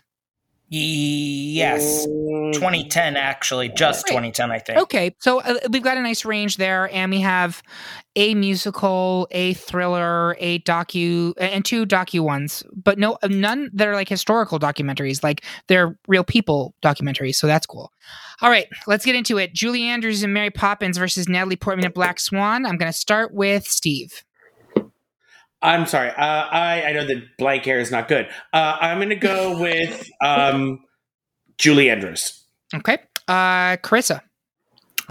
Uh, I'm a little torn here, and I'm just this is really possibly shitty of me. Um, but I'm going to go with my recency bias and frequency watching of Black Swan and go with Natalie Portman here. Okay, Kevin.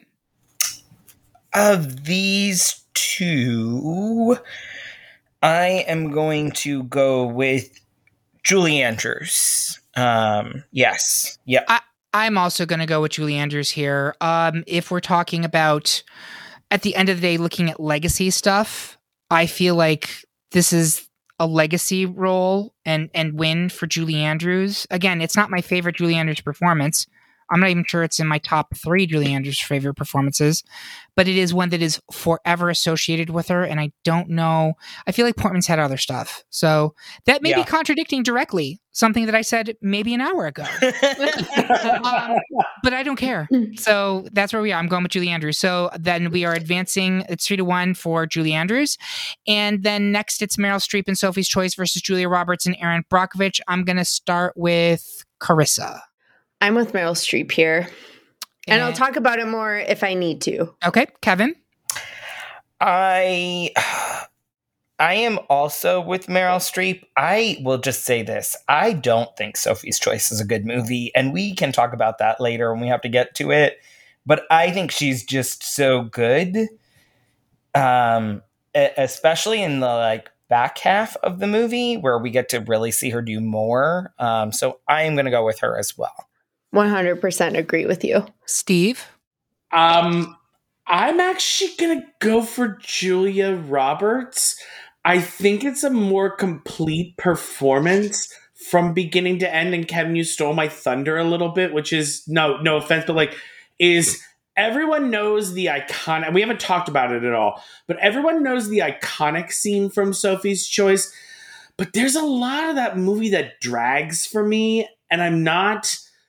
I'm not discounting her performance, but I just think Julia Roberts from from literally moment 1 when she gets in that car accident to the last almost the last scene when she's in her new office in the in the new law firm is a more complete arc from beginning to end of of a performance. I'm not talking about the story or the movie, and I understand that Sophie's Choice is like it's it's a it's a it's a gut wrenching movie, and it's hard to watch. And I'm not discounting Meryl's performance, but if you want me to go from from performance from beginning to end, I think it's Julia Roberts. Okay, so I, I agree. That's a great argument, and I I I do think that Julia is. A, we just talked for like five minutes about how I think Julia's amazing in that, and I think it's a great Oscar win. But if I'm looking at this and I'm looking at a final two, I think Meryl Streep is synonymous with the Oscars, and I think this is. I'm not going to say it's her defining Oscar win because I'm thinking Doubt is got to be up there. She didn't win Uh, for that. She didn't win for Doubt. No. Oh Mm-mm. shit.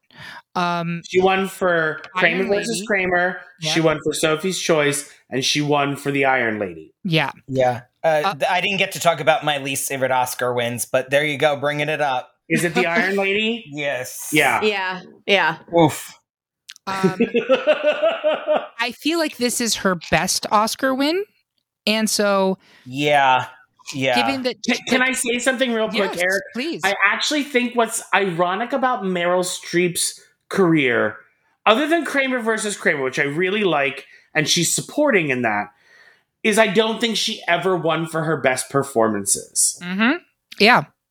And that's the part of the reason I don't want to vote for her in Sophie's Choice is I just don't love her in Sophie's Choice. what? Okay, now I need you to Disagree. Yeah. I think she's transcendent in this film. I hadn't seen it until the bracket assignment, and I was incredibly transfixed. She is next level, like no filter beauty in this, and she's so vulnerable, and she's so like she's fucking Meryl Streep. But after the first ten minutes of the film, I completely forgot that That's she fair. became That's fair. Sophie. The accent was so real. The vulnerability was so real. The the the experience of what she had been through. I believed it a hundred percent, and I did not even see her as a person in this role. Whereas with like I know that Erin Brockovich is a real person and that Julia Roberts was playing her, but I never didn't see Julia Roberts in this role, and I fully forgot this was Meryl Streep. And I think that's fair. I think what I'm saying is, and I think what I'm losing and I need to get back on track of is I don't love the movie, but her performance is Yeah. I agree with you. phenomenal. agree. I, mean, like, that, I think that's where I got to go. You know what? Honestly, I'm going to change my vote to Meryl Streep. If I go with my rubric that I've been using the whole time and I can't stop using it now, is I've got to take Meryl Streep's performance and not the movie itself. And Meryl Streep's performance in that movie is, like you said, Carissa, it's it's next level. And Yeah. Steve, you're bringing up something that is the common trend, and I wanted to bring this up during the podcast of Best Actress is there are often a lot of Best Actress winners that are are amazing, but their films aren't great. They're not Yeah. they're not good films. Still Alice. Mhm. I know I'm gonna get hate for that one. It's a bad movie. Julianne Moore's great, but it's a bad movie. Well, so is the eyes of Tammy Faye, but I thought Jessica Chastain was pretty good in that. Exactly. It's just Silver Linings Playbook. Silver Linings Playbook, another one. I mean, you could go. I could go on and on forever, baby. That's one of my favorite lines from. uh, but it, it, there's just so many actresses that you know in the modern era, like, and I'm gonna say starting in the like 80s, where that is the case, and that's because they were making vehicles for these vehicles for women to to shine and show their talents, but they weren't giving them the auteur credibility. They weren't putting um, as amazing like Alan Pakula directed All the President's Men, Mm. but like after Sophie's Choice, if you look at his directing credits, it is a literal trash can. Like it's not good. And so it's just unfortunate that you get this. I mean, Erin Brockovich is a stellar movie. It is a great film. She's great in it. It's just the thing about Sophie's Choice, because I do agree with you. I think it's a. be- I, I don't think it's. I think it's a middling movie. Yeah, it's not terrible. It's just Yeah, not. it's- It's, not. It's not great. great movie. Yeah, No. but she is the most vulnerable I've ever seen her. Maybe. Well, Mhm. I guess. Um. uh, Um. Oh my God! Cry in the Darkness. She's also pretty raw and vulnerable, as Katharine Hepburn called this her accent face. But this really is her best. Yeah, it is, and and I think that I need to remember that we're talking about best actress, not best picture. Yes. Yeah. And Yeah. so, Fair point. in- in- to that point, Eric, I'm going to change my vote to Meryl Streep. Okay, so that was a very intense debate, and I loved listening to it. Uh, we will go to then a final two of Julie Andrews and Mary Poppins versus Meryl Streep and Sophie's Choice. This is a what do you call it? Sophie's Choice. Um, This I- is Sophie's choice. It is. Uh, do you go with Julie or do you go with Meryl? Um, I'm going to start with Carissa. Honestly, I thought we would use the Oh. phrase Sophie's choice a lot more in this episode and a lot more problematically. Uh, I I'm with Meryl here. I I saw it really recently and was completely absorbed and blown away. And I did not like. I I don't think as an ensemble film, it's not great. Like the people she's playing off of are not great, and the work that she's able to do is is incredible. So Meryl all the way for me. Kevin. Pass. no, um, That's okay, Kevin. I don't mind going if you want. If go you want to next, pass. Steve. Go next, Steve. I, I I struggle with this because I think they're so different. Yeah. But I think okay, you know what? I'm going to go back to my rubric of layered, and not that Meryl Streep's performance in Sophie's Choice is not stunning. I mean, stunning. But I think that actually Ju- Julie Andrews shows a little bit, maybe more range in I don't know in Mary Poppins. I'm maybe just like pulling stuff out of my butt here, but there's something about uh, Mary Poppins with like I was talking about when I very first argued for her very first argument of the very first round was that she can go from positive to sarcastic to almost a little bit like diabolical in in a, a span of a scene um i'm not gonna pass to. You're Um, going with you're going with Julie. i'm going with julie andrews Kevin. this is tough. Um, it's like favorite versus best for me, and that argument online is something that happens all the time. I feel like people conflate their favorite and the best, and Mhm. sometimes they are the same. Mhm. They can intertwine and they can be the same. I'm gonna go back on Mary of these two, like Mary Poppins is hands down my favorite movie. I used to watch that movie. Like I probably could have broken the VHS tape. I watched that movie so many times as a kid. And I I used to have it on picture disc. Oh shut up. I love that. That's amazing.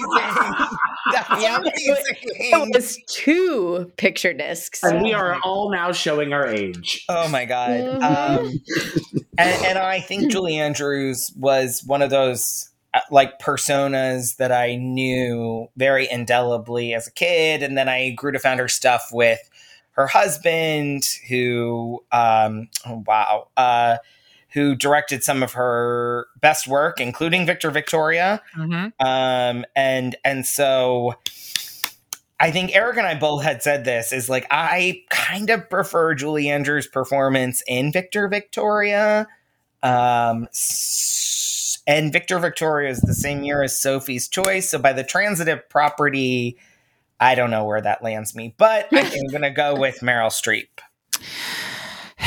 Uh, um, Steve, are you going to be very upset if you? This is the second episode that you've sponsored, and I don't think you've won either one of them. Is I that haven't tied in the But it's last my- one? no but i'll be honest with you like don't don't cry for me argentina. Oh she didn't she didn't get nominated. No no. No but in all, but in all seriousness this is the sophie's choice. Yeah. i don't know which to pick i could have picked either one so if you all want meryl streep i and by that i mean like i i think you heard me struggle i could have easily voted for meryl streep Yeah, it's a tough. It is a tough call. It really just- is. and it just goes to show how hard it is to per, to when you get down to like the top eight or the top four or the top two, and you're talking about performances in just very different genres. That doesn't mean one is better than the other. Yeah. It just means they're Good so point. different. What's the rubric anymore? Sure. And Yeah. so for me, that's a great point. Like I was saying early on, that my rubric is more for the big showy pieces. But if I get down to it, I'm talking about the art of acting, right? And if we're talking about these two performances, which one is more the art? I mean, it is the Academy of Motion Picture Arts and Sciences, and the art of acting there, I give it to uh Meryl Yeah. for Yeah, such I think that's right. I'm actually going to change my vote to Meryl too. That's that's the right choice. Yeah, I mean, this was Meryl before she was Meryl. Now we expect Mhm. this level of professionalism. Of And I think I think flawless- Kevin will agree with me. This is the last Oscar Meryl should have won. Yeah, I think Hmm. I unless mean, doubt. Oh, excuse me. Last Oscar that she actually won that she should have won. That is, yep, I will agree with that. I should. I'm sorry. I shouldn't say that because I said she, you know, she's had got better performance. This is the last Oscar that she actually won that she should have won. Yeah, Uh, Yeah. yeah, and I mean, what about the River Wild? But I'm I mean, she's great in the River Wild. um, but what I'll you say, say? this: she hasn't What given. about the hours? Oh, she's yeah. great in the hours, which The wasn't. hours is amazing. Look, Yeah. I'll tell you, if I use my Kathy Bates argument, she wasn't bad in The Devil Wears Prada. No, Yeah. no, she's she's fucking iconic in that Yeah. role. I mean, Like, that's honestly probably one of her most known Yeah. roles in a- amongst Gen Z or whatever they're calling themselves now, Zoomers or yeah. She, she kind of Hannibal Lectered herself in that movie, in all honesty, Mm. because she Yeah. is technically the movie's about Andy. Sure. That's true. And uh, listen, I'm not trying to talk shit Anyways. on Devil Wears Prada. People listen to this, like I'd be like, "Oh, boo!" No, oh no, we're just movie.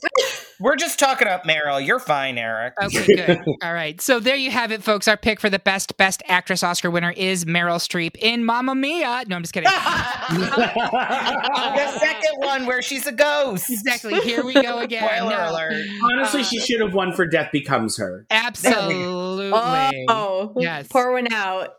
Anytime she doesn't sing, I'm good. Yeah. but the real pick is Meryl Streep in Sophie's Choice. Do you agree with our choice? Do you think that Jack Palance read the wrong name in the card? Let us know your pick by leaving a comment on this episode at greatpopculturedebate.com or yell at us on Instagram, Twitter, Facebook, or YouTube. While you're there, make sure you like and subscribe for more great pop culture debate content. And if you really liked what you heard, please consider supporting us on Patreon, which you can get access to more exclusive episodes, merch, and the ability to suggest episodes for us to do in the future. I want to say thank you to my panelists and thank you in particular to Patreon Steve for sponsoring this episode. This was so fun. Um, it was a great pick, so thank you so much. And thank all of you for listening. Our top tier Patreon sponsorships are all snapped up, but you can still get tons of great perks by sponsoring us at patreon.com backslash great pop culture debate. So until next time, remember, everyone is entitled to their wrong opinions.